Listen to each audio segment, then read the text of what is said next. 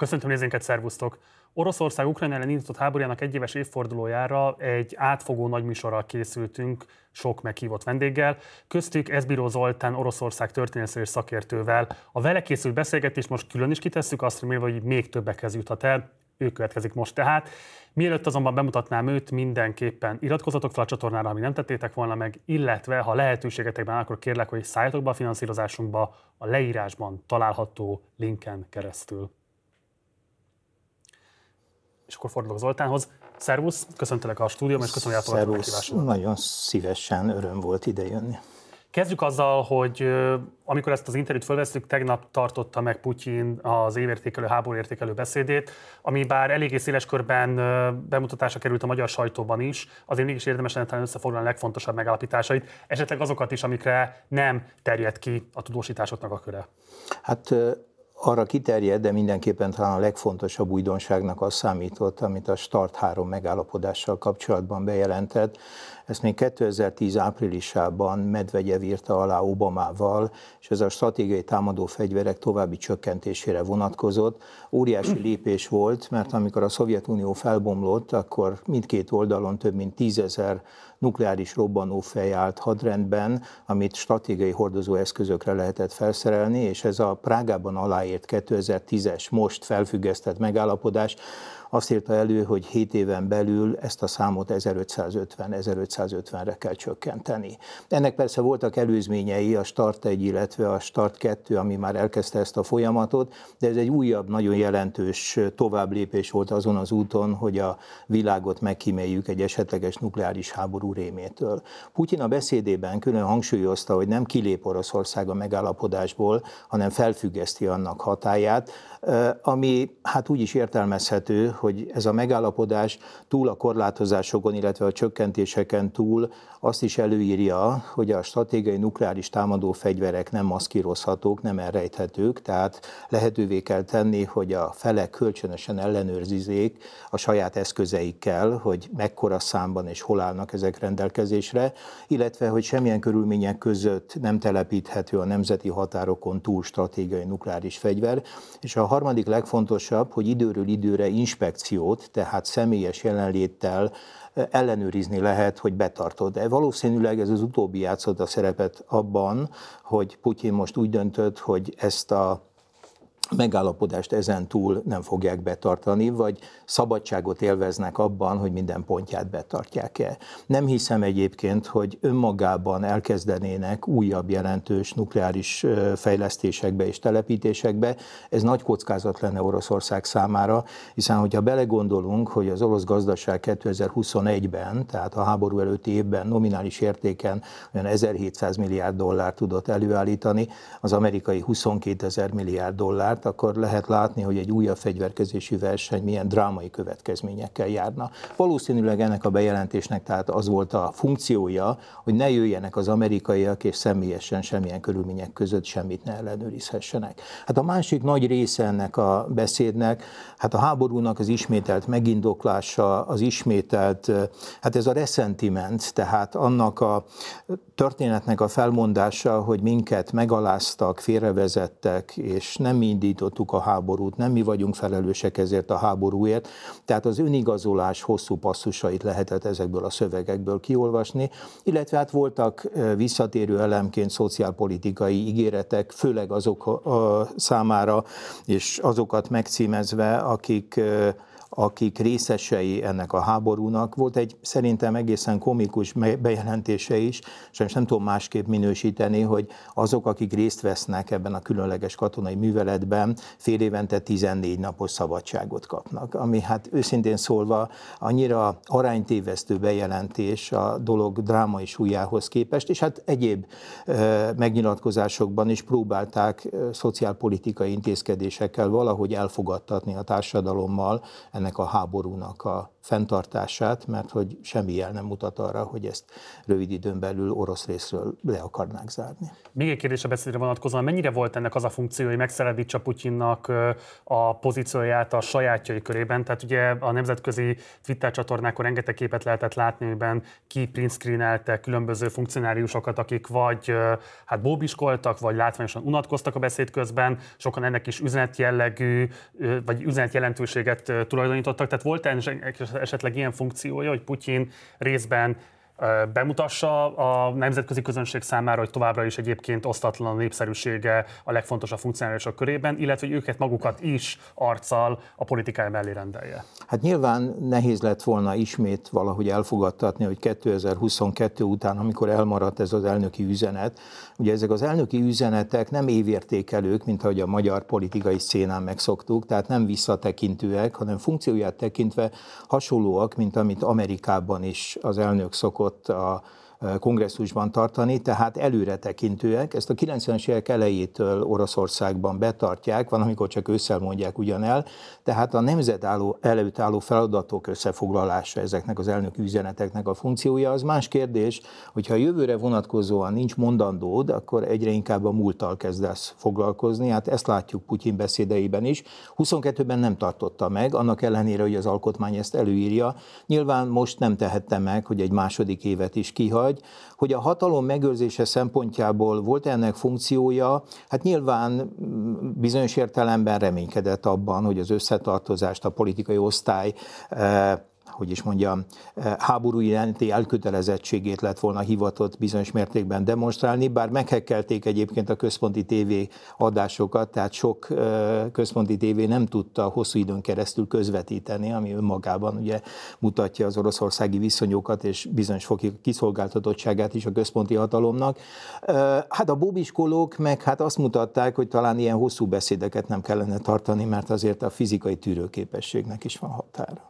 Tekerjük vissza az időkereket, és nem csak egy évben, hanem akár egy egész évtizeddel is, ugyanis hamarosan megjelenik majd az új köteted a gondolat kiadónál, a Progress könyvek sorozatában Putyin háborúja címmel, és tehát igazából 2010-11-től kezdődően elemzed azokat a társadalmi folyamatokat, amelyekkel a putyini hatalom megpróbálta előkészíteni, ráhangolni az orosz társadalmat arra, hogy részben az ukrán ellenes álláspontot alapvetésnek fogadja el, másrészt pedig azokat az intézkedéseket, amelyekben Putyin gyakorlatilag háború vezette a nemzet egészét, ugye ez szintén támogatólag tudja elfogadni. Úgyhogy kezdjük azzal, hogy milyen geopolitikai célokat lehet beazonosítani a háború előkészítése mögött, illetve mennyire lehet az egész háború elindítását belpolitikai válságokra adott válaszként értékelni? Hát azt gondolom, hogy még 2013-14 idején, amikor a úgynevezett majdani fordulat kialakult Kijevben, illetve Ukrajnában, akkor az a fajta türelmetlenség, ahogy beavatkozik Oroszország a folyamatokba, és ahogy 2014. februárjában, márciusában annektálja a Krímet, illetve április második hetétől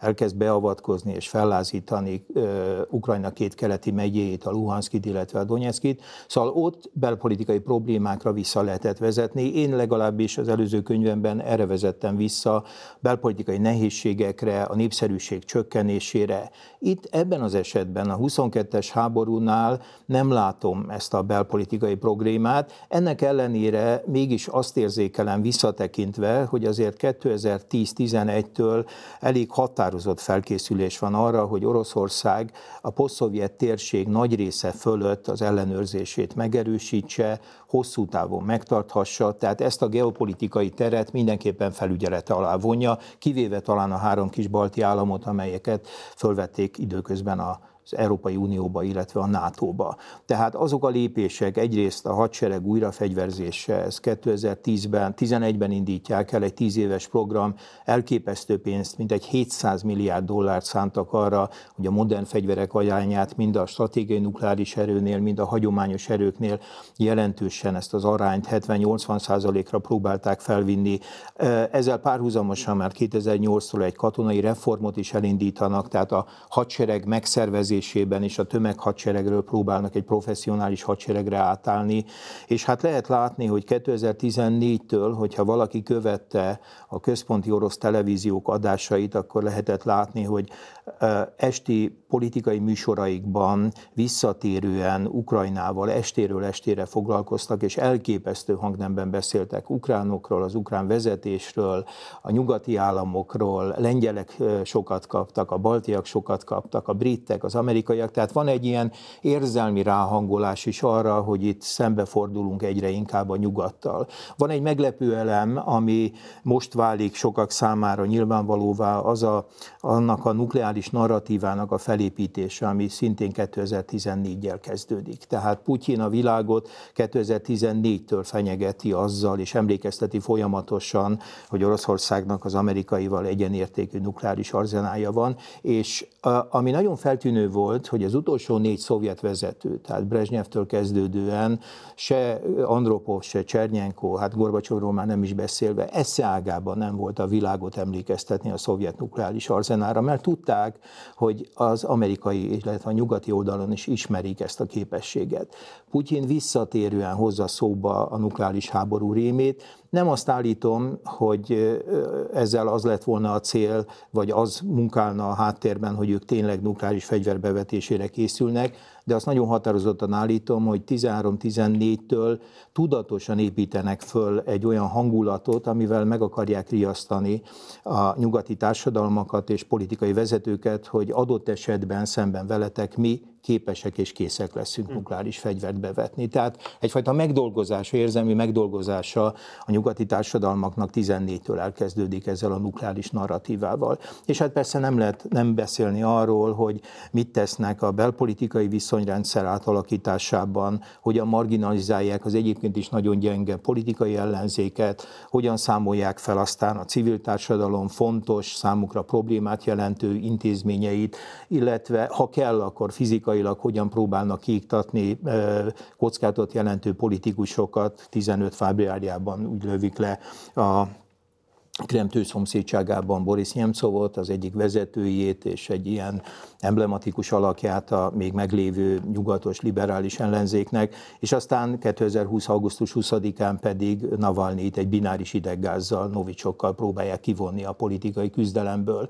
És hát a végén pedig hát mindazt, ahonnan az orosz társadalom jelentős része esetleg független forrásokból tudott volna tájékozódni, hát azokat is felszámolják. Ahogy elérünk a háborúhoz, elindul 22. február 24-e hajnalán, rövid időn belül az ellenzéki, vagy inkább úgy fogalmaznék, hogy a független sajtó három zászlós hajóját, a Novaja Gazétát, ez egy nyomtatásban és elektronikus formában, tehát interneten is elérhető lap.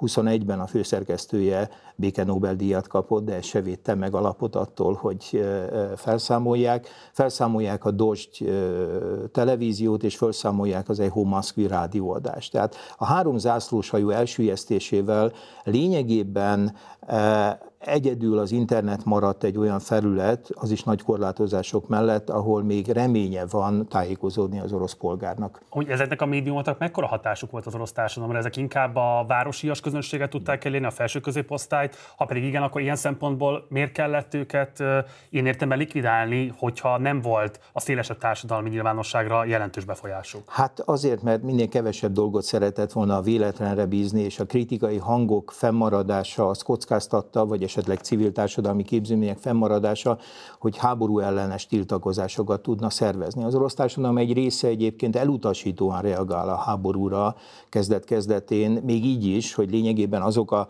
szervező mechanizmusok, amelyek segíthették volna, e, már a háború előtt e, kiiktatásra kerültek, de nyilván attól tartott a e, vezetés, hogy jobb ezeket a kritikai hangokat, illetve szereplőket, szervezeteket kiiktatni, és valóban arról van szó, hogy nagyon kevesekhez jutott el. Mondjuk a DOS televízió fénykorában, amikor több operátor is fölvette kínálatába, 14-15 millió emberhez jutott el egy 145 milliós országban.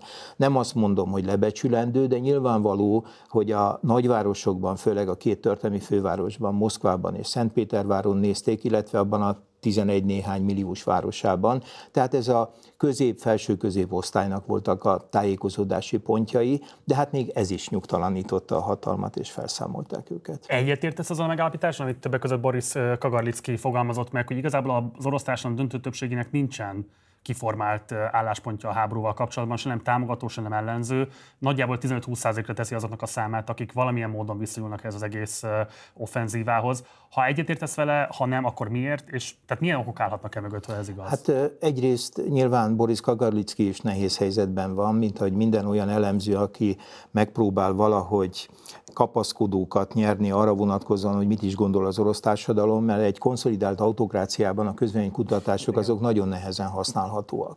Én hosszú időn keresztül, amikor megjelentek például a Levada központnak, a független és idegen ügynökén nyilvánított Moszkvai Közvéleménykutató Intézetnek is a mérései és hosszú hónapokon keresztül a társadalom háromnegyedének háború támogató álláspontját regisztrálta, én annak tulajdonítottam, hogy az emberek félnek. Az kétségtelen, és Kagalic Pici is nyilván erre gondol, hogy Oroszországban, amikor egy közvéleménykutató intézet munkatársa fölhívja Andrei Vasziljevicsot Nyizsnyi Tagilban, akkor Andrei Vasziljevics nem arra gondol, hogy egy civil közvénykutató érdeklődik a véleménye iránt, hanem hogy az állam keresett föl engem. Uh-huh. És konszolidált autokráciában az emberek hát hajlamosak alkalmazkodni az elvárásokhoz, igazodni. E, nyilvánvalóan a félelem sok mindent meghatároz és diktál. De hozzáteszem, hogy kisebb közvénykutatások, kisebb közvénykutató intézetek fókuszcsoportos méréseiből azért az is kivehető, nagyon nehéz egyébként pontos számokat és arányokat persze ebből érzékelni, hogy azért az orosz társadalom egy nem jelentéktelen részét sikerült indokrinál, indokrinálni, tehát hogy ráhangolni és meggyőzni arról, hogy Oroszországnak joga volt ezt a háborút elindítani. Tehát nem állítanám ma már feltétel nélkül azt, hogy a félelem diktálja ezeket az eredményeket, a félelem és az igazodási vágy mellett biztos, hogy nagy számban vannak jelen, de hogy milyen arányban rendkívül nehéz még egyszer mondom, egy konszolidált autokráciában erre pontos és megbízható adathoz jutni.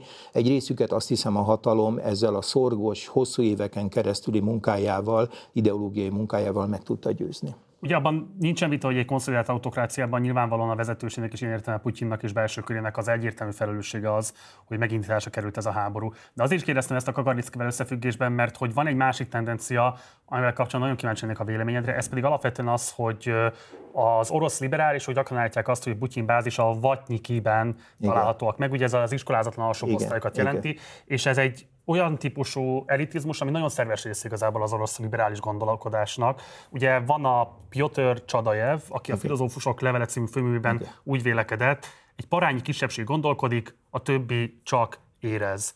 Mi gondolsz erről, hogy ez a típusú attitűd, ami azért mondom még egyszer évszázadokon átívelően szerves része az orosz progresszívnak, az orosz liberalizmusnak, mennyiben járulhatott hozzá az, hogy a putyini gondolat és a putyini hozzáállás dominálni tudta a társadalom egészét? Hát nekem 2011-12-től 11 végén Duma választást tartottak, 12 márciusában elnökválasztást, amikor visszatér Putyin az elnöki pozícióban négy év kihagyás után. Az volt a benyomásom, hogy igazi kockázatot a rezsimre nézve azt jelentené, hogyha a városi lázadó középosztály szót értene a vidéki szociális, komoly szociális gondokkal küzdködő eh, vidéki Oroszországgal. Ilyen ismerős a helyzet. Eh, szóval, hogyha ez a párbeszéd létrejönne, és kölcsönösen felismernék a vidéki, kevésbé tájékozott része az orosz társadalomnak, felismerné, hogy a jogállamisággal összefüggő kívánalmak az ő szociális helyzetét is végsősorban egyfajta garanciával bástya ez a körül, és a városi középpolgár is felismerné, hogy nem mindenki él olyan körülmények között, mint ahogy ő élnek, másoknak másfajta problémái vannak, és ezekkel a szociális problémákkal is szembe kéne nézni. Na most ez a dialógus, ez voltak éppen máig nem jött létre. Nagyon nehéz is egyébként egy olyan országban, amely ekkora területen jön létre, és hát különösen olyan körülmények között, amikor a hatalom, hát attól autokrácia, hogy abban a pillanatban, amikor akár személyben, akár szervezetben az autokráciára minimális kockázatot jelentő szervezet vagy politikus lép fel, pillanatokon belül megpróbálja kiiktatni, nem feltétlenül fizikailag, de mindent megtesz annak érdekében, hogy az a mondjuk így mozgósító erő vagy ideológiai erő ne jelenjen meg, amelyik számára kockázatot jelent. Tehát ezt a dialógus képtelenséget fontosoknak látom az orosz belpolitika leírásában. És volt valaha az elmúlt egy-másfél évtizedben komolyan vehető politikai szereplő vagy mozgalom, ami ennek a megváltoztatását tűzte ki az ászlajára? Nem tudnék ilyet mondani. Nem tudnék ilyet mondani, sajnos. Ugye a Kubiton publikált egy részletet a, a megjelenő Igen. kötetetből, és ebben a cikketben úgy uh, reagálsz uh, az ilyen dekolonizációs kérdésekre, hogy az orosz köztévé szereplő és megmondó emberei uh, általánosságban arra a dehumanizáló és démonizáló retorikára álltak rá, már a krím annektálása előtt jóval, ami ugye igazából az ukrán nemzetet kollektíve fasisztának bélyegezte Igen. meg. Miért ilyen hatásos ez a típusú retorika? Miért ennyire hatásos az egész retorikai alapállás, amit Putyin azért nagyon tudatosan épített be a politikájába az elmúlt egy évtizedben, nevezetesen, hogy a nagy honvédő háborúra, a második világháborús orosz szerepvállásra, mint egyfajta büszkeségre okot adó teljesítményére az orosz nemzetnek utal, és ezen keresztül próbálja delegitimálni az ukrán nemzet önrendelkezési lehetőségeit. Hát egyrészt itt utaltál is rá, hogy olyan hívószavakat használ ez a retorika, amelyik ismerős, legalábbis a köz középkorú vagy az annál idősebb nemzedék körében, tehát a szovjet korszak bizonyos ideológiai patentjeit hozza vissza.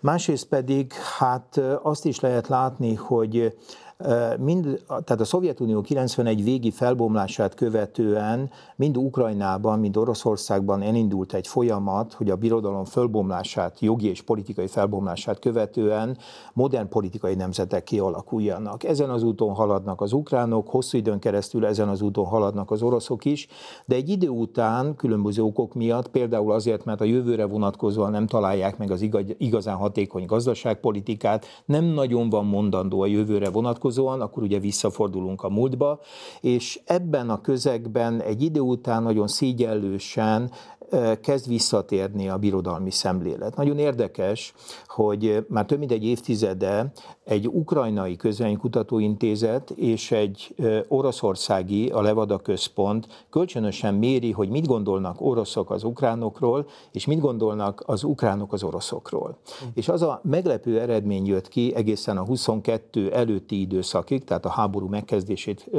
megelőző időszakig, de már utána, hogy elvették tőlük a Krimet, mármint hogy Ukrajnától, hogy az ukránoknak folyamatosan sokkal jobb volt a véleménye az oroszokról, mint az oroszoknak az ukránokról. És ebben én két okot és két körülményt látok magyarázatként. Az egyik, hogy az ukrán médiatér az tagolt, megosztott, különböző érdekcsoportok felügyelete alatt áll, és szükségszerűen egyfajta térlátást, nem biztos, hogy az egyik vagy a másik hiteles, de mégis valamiféle tért alakít ki egy-egy kérdés megítélésében.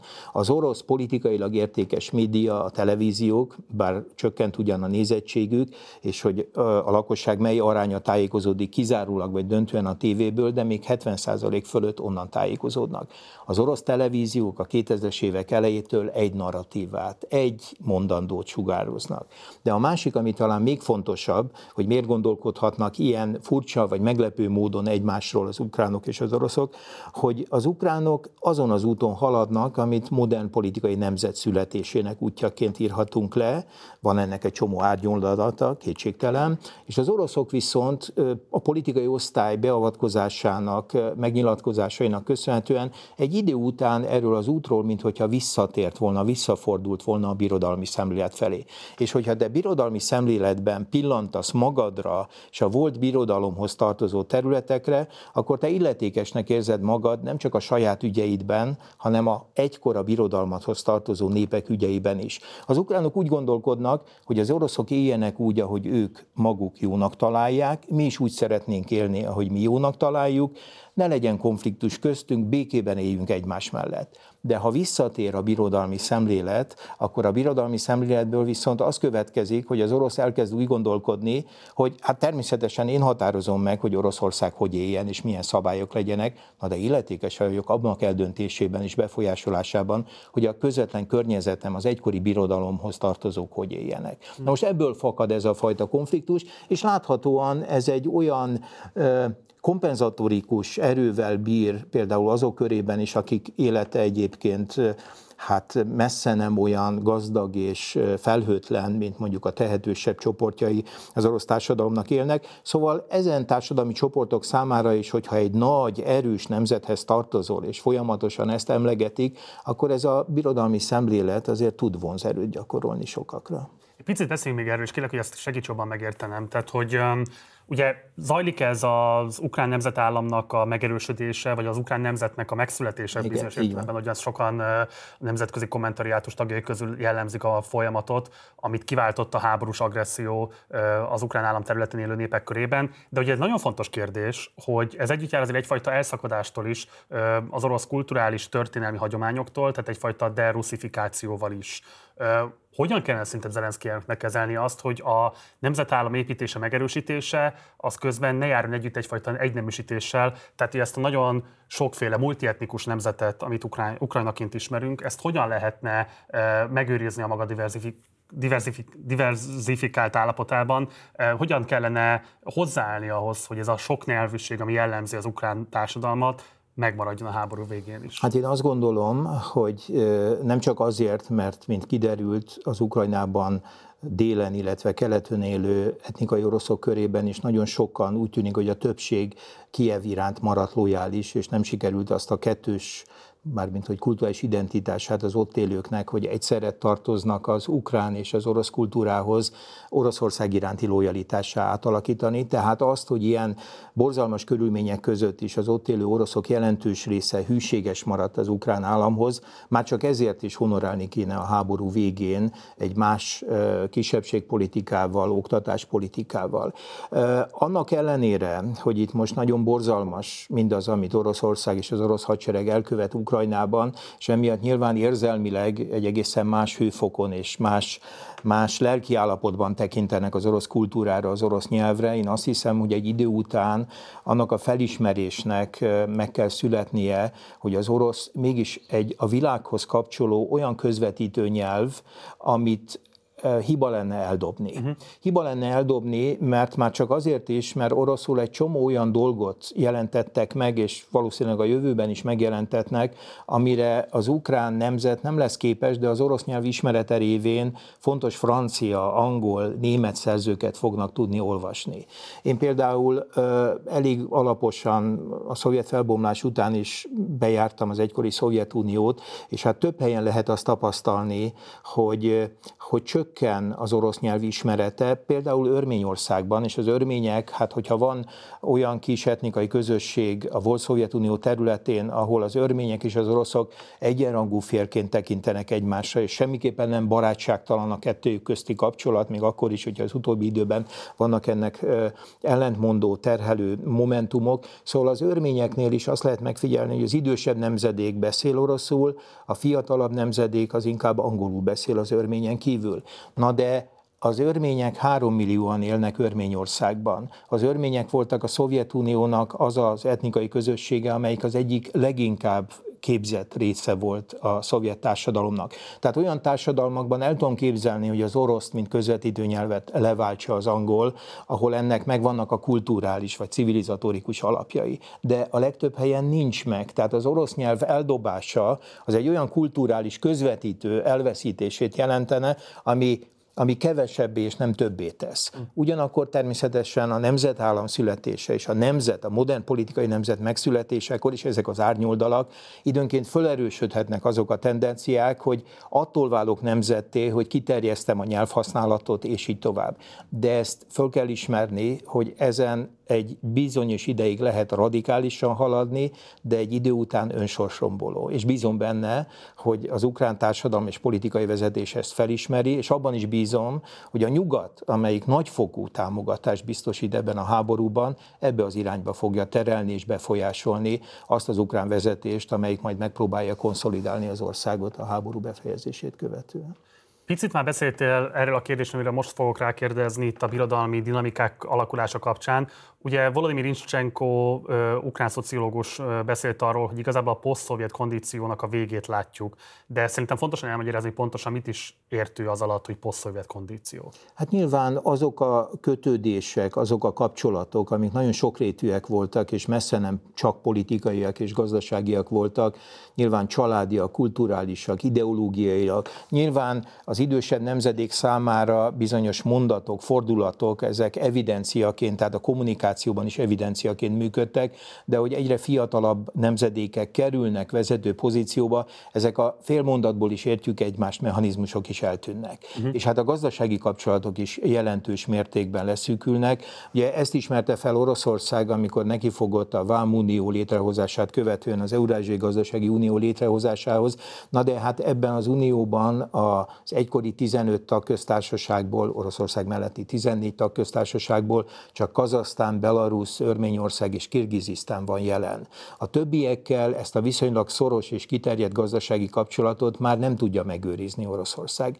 És azt Miért is, nem? hát azért nem tudja, mert az orosz gazdasági erő egyrészt már nem teszi lehetővé, hogy jelentős pénzekkel dotálja, segítse ezeket a többségben szegény államokat, és ezek a szegény államok orientációt váltanak, és keresik azokat a kapcsolatokat, például Kazaksztán esetében állíthatjuk, hogy háromszor akkora akvizíciót hajtott végre az elmúlt 30 évben Kína eh, közép-ázsiai köztársaságban, mint amit Oroszország meg tudott valósítani. Hmm. Tehát eh, ugye Közép-Ázsia tekintetében sokan a törökök jelenlétére, sokan a kínai kínaiak jelenlétére vezetik vissza azt, hogy hát Oroszországot nem feltétlenül meghatározó játékos. Tehát ilyen értelemben az idő nagyon sok mindent elvégzett, és a gazdasági politikai kapcsolatok ugyan tanul a következő elit, tehát a fölnövekvő elit ez a generáció is részben még mindig Oroszországban tanul, de igen nagy számban nyugati egyetemeken tanul. Kazasztánban hihetetlen programot indítottak el, hogy vezető nyugati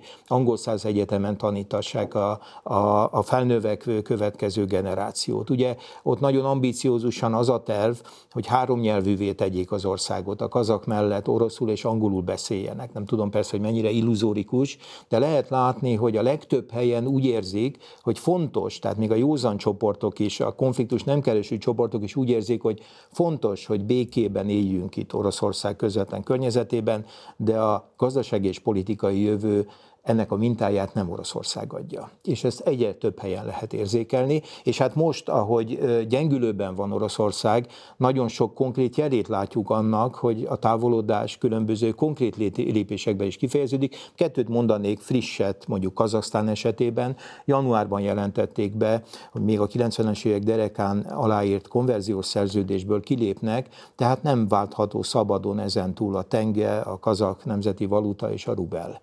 Ez például például korábban soha nem kockáztatta meg Kazasztán, mindig a kazahok számára kedvezőtlen volt a kurzus, most bejelentették. Nincs két hetesen, hogy bejelentették, hogy Moszkvában bezárják a kazak kereskedelmi képviseletet. Hm. Kis lépések ezek, nyilván óvatosak ezek a szereplők, de mutatják, hogy azt a nagyon szoros kapcsolatot, amit Oroszország szíve szerint szeretett volna kialakítani, a háború nem hogy a számára kedvező módon alakítaná, hanem inkább félelmet, aggodalmat kelt a szovjet egykori belső periféria államaiban.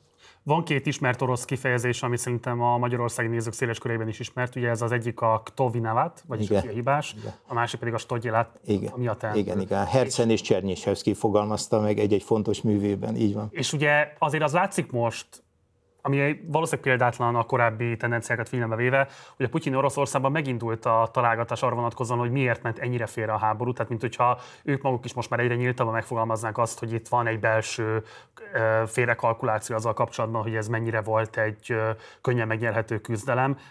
Mi lehet ennek szerinted az oka, hogy ezt a nyilvánosságban teszik meg, hogyha egyébként azt lehet látni, az orosz társadalom döntő többsége inkább apolitikus és kevésbé tűnik elkötelezettnek vagy opponálónak a háborúval kapcsolatban. Hát akik nyilvánosan ezt megteszik, azok furcsa módon a radikalizált putyini irányvonalnak a képviselői. Tehát nem olyanok beszélhetnek erre nyíltan, akik bármilyen jelét is mutatnák egy a nyugattal, vagy a liberális értékekkel való azonosulásnak, hanem olyanokkal, akik még radikálisabb, még erőteljesebb, ha kell még agresszívabb háborúnak lennének az elkötelezettjei. Nagyon érdekes egyébként ezzel kapcsolatban, hogy a háború kitörése előtt talán három hét sem volt, amikor Leonid Ivasov tábornok, ő egy vezérezredes, aki aki a Geopolitikai Akadémiának az alelnöke, és ami még érdekesebb, hogy a 90-es évek végén, illetve a 2000-es évek elején a Honvédelmi Minisztérium nemzetközi kapcsolatokért felelős főcsoportfőnökségének volt a vezérezredesi rangú vezetője.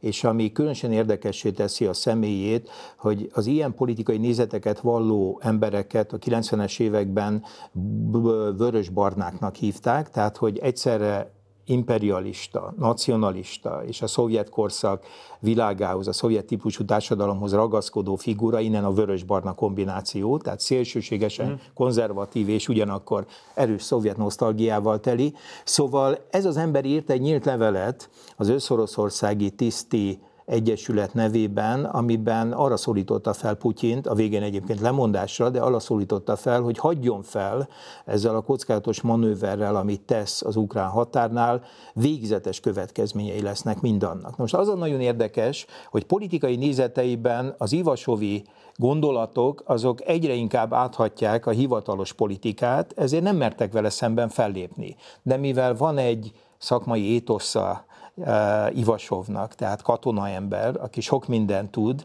uh, kifejthette szabadon a kritikai álláspontját, nem vitték el. Hogyha ugyanez egy nyugatos liberális lenne, akkor elvinnék. Na most ugyanez a helyzet azokkal a figurákkal is, akik most elégedetlenek a háború menetével, uh, nyíltan bírálják a katonai vezetést, azért nem merik elvinni őket, mert félnek, hogy ezek a radikális csoportok esetleg szervezetté válnak, különböző belső problémák problémákat okozhatnának. És hogy ennyire elkalkulálták ezt a történetet, abban azt hiszem több minden játszott szerepet, tehát hogy valóban komolyan minden valószínűség szerint arra számítottak, hogy néhány nap, legfeljebb két hét, és letudtuk ezt a műveletet. Ebben nyilván szerepe volt annak, hogy a korrupciónak autokráciában időnként van jótékony hatása is, a pénz nem oda kerül, ahová szánják. Uh-huh. Ugye? Tehát, hogy ugyan 700 milliárdot szántak a hadsereg újrafegyverzésére, de valószínűleg nem kell kevés pénz nem oda került, mint ahová kerülni kellene. Talán két hónapja sincs, hogy egy tábornok, obsitos tábornok felállt a Dumában, és azt mondta, hogy hát hova tűnt másfél millió mundér? Na most másfél millió mundért egyenruhát nyilván legyártani talán legyártottak, de inkább bízom benne, vagy feltételezem, hogy még mielőtt legyártották volna, kézen közön eltűnt. Tehát a korrupció is szerepet játszik abban, hogy a hadsereg annyira lett hadrafogható, mint amennyire látjuk a háborús események kapcsán. És hát azt is látjuk, hogy az az ötödik részlege az FSB-nek, a Szövetségi Biztonsági Szolgálatnak, amit Putyin idején hoztak létre, és kifejezetten az volt a feladata, hogy Oroszországon kívül a posztszovjet térség, tehát a fák térség államaiban próbálja befolyásolni a belpolitikai folyamatokat, ha kell korumpálni az ottani politikai mhm. eliteket, ott is óriási pénzeket kapott ez az ötödik részleg arra, hogy korumpálja az ukrán elitet, láthatóan bizonyos pénzek nem oda jutottak, mint amire eredetileg szánták. És még egy nagyon fontos dolog, hogy a autokrácia bizonyos értelemben önfelszámoló. Abban az értelemben önfelszámoló, hogy egy idő után, különösen, hogyha az autokrata személye változatlan, és lényegében a medvegyevi közjátszékot, ha nem vesszük figyelembe, vagy úgy vesszük figyelembe, hogy akkor is Putyin volt az első számú vezető, akkor több mint két évtizede irányítja ugyanaz a személy, és lényegében autokrata módján Oroszországot. Na most ilyen körülmények között az intézmények is elkezdenek alkalmazkodni a személy elvárásaihoz. Azok a jelentések, amelyek Putyin asztalára kerülnek, elkezdenek alkalmazkodni ahhoz a vélt elváráshoz, amit nyilvánosan Putyin képvisel. Tehát valószínűleg nem hitelesek, nem, tehát a valóságtól egyre távolodóak azok a jelentések is, amikből levon ilyen vagy olyan következtetés Putyin, mert hogy az autokráciák egy idő után saját intézményeiket is elkezdik torzítani, és elkezdik olyan irányba átalakítani, amely a hitelességüket egyre kérdésesebbé teszi. De abban érdemesebb bármi többet belelátnunk, hogy amikor már mondjuk Kadirov a csecsen vezető igen. is kritizálja igen, a háborús igen. teljesítményt Oroszországnak, igen. hogy még inkább Prigozsin, aki ugye a Wagner zsoldos magán hadseregnek a vezetője, szintén Putyin belső köréhez tartozó ember, szintén kritizálja az orosz hadipar teljesítményét, vagy, vagy, vagy hadivezetésnek a teljesítményét. Szóval ezek között, vagy ezek kritikák között érdemesen meglátnunk valamilyen a Putyin utáni berendezkedésre utaló megszólalásokat, vagy ez része Putyin hatalom gyakorlásának, hogy bizonyos kritikákat engedélyez a nyilvánosságban is megjelenni, pont azért, hogy ezzel is domestikálja a belső esetleges nehézségeket? Hát én az utóbbival értek egyet, ők abszolút Putyin teremtményei, tehát ők kreatúrák, ők addig léteznek, amíg Putyin van. Tehát én majdnem, hogy teljesen biztos vagyok abban, hogy amikor Prigozsin vagy Kadirov abban a hangnemben megszólalt és élesen bírálta a katonai vezetést, akkor ezt Putyin jóváhagyásával, sőt lehet, hogy kifejezett kérésével tették. Az más kérdés, hogyha kaotizálódna oroszországi belső helyzet, és Putyin valamilyen oknál fogva eltűnne, és különböző érdekcsoportok belső küzdelme alakulnak ki, akkor átmenetileg akár föl is értékelődhetne az ő szerepük, amennyiben mindkettőnek több tízezres fegyveres gárda áll a rendelkezésére, és befolyásolhat egy olyan szituációt, amikor hát valóban polgárháborúvá fajul a konfliktus, de az az érzésem, hogy ha Putyin valamilyen csoda folytán eltűnne és kaotizálódna a helyzet, akkor az erőszakaparátusok különböző szereplői, a hadsereg, a egyébként reguláris erővel is rendelkező FSB tenne annak érdekében, mert láthatóan konfliktusos viszonyban van, mint Prigozsinnal, mint pedig Kadirovval, hogy ezek a csoportok nagyon gyorsan hát marginalizálódjanak, vagy felszámolásra kerüljenek. Tehát én azt mondom, hogy teremtmények kiszolgálják pillanatilag a putyini érdekeket és a kurzus érdekeit, de egy hatalmi válság esetén, egy kaotizálódó helyzetben átmenetileg bizonyos szerepet be tudnak tölteni, de elképzelhetetlennek tartom, hogy akár egyikük vagy másikuk első számú vezetője legyen a jövőben Oroszországnak. És akkor ide kapcsolódik az árókérdésem is, hogy egyáltalán lehet-e látni bármilyen jól kimunkált frakciót, ami már arra készül, hogy Putyin esetleges leváltása után betöltse a hatalmi vákumot.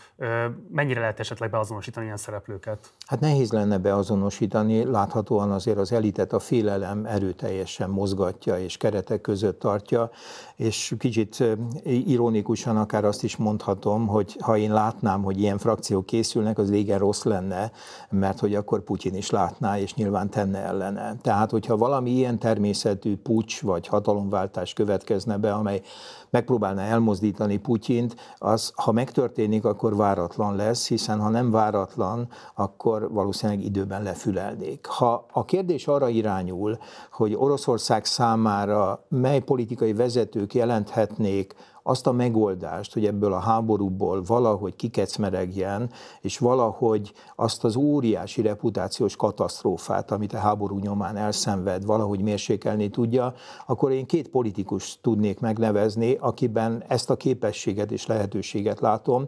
Az egyik a Misusztyin, a jelenlegi miniszterelnök, a másik Szobjányin, a jelenlegi moszkvai főpolgármester. Ők kettejükről azt lehet mondani, hogy mindkettő szerelmese a nyilvánosságnak, de amióta a háború tart, láthatóan nagyon visszafogják nyilvános szerepléseiket, és azt a olyan politikus benyomását keltik, akik ugyan nem mernek nyíltan a háború ellen bármit is mondani, de mint egy a visszahúzódásukkal, mint egy jelzik, hogy ez nem az ő háborújuk. És hát Misusztjén a miniszterelnök egy ilyen technokrata, nagyon pragmatikus politikus, aki nem kozmált oda ezekhez az autokratikus alűrökhöz, tehát bennük például fantáziát látnék, de és Oroszország számára pillanatnyilag a látható politikusok közül ők jelenthetnék azt az irányvonalat, amely kifelé vinne ebből az alagútból és nem pedig befelé, de hogy mi fog történni, hogy ténylegesen ki fog felemelkedni, és hát még egy dolgot ne felejtjünk el, a krími háborút elveszítette második Sándor, nem ő kezdte, de ő zárta le, és utána 81-ig, még évtizedeken keresztül irányította az orosz birodalmat. Elveszítette az utolsó orosz cár, második Miklós a japánok elleni háborút 1904-5-ben, és több mint egy évtizedig még irányította.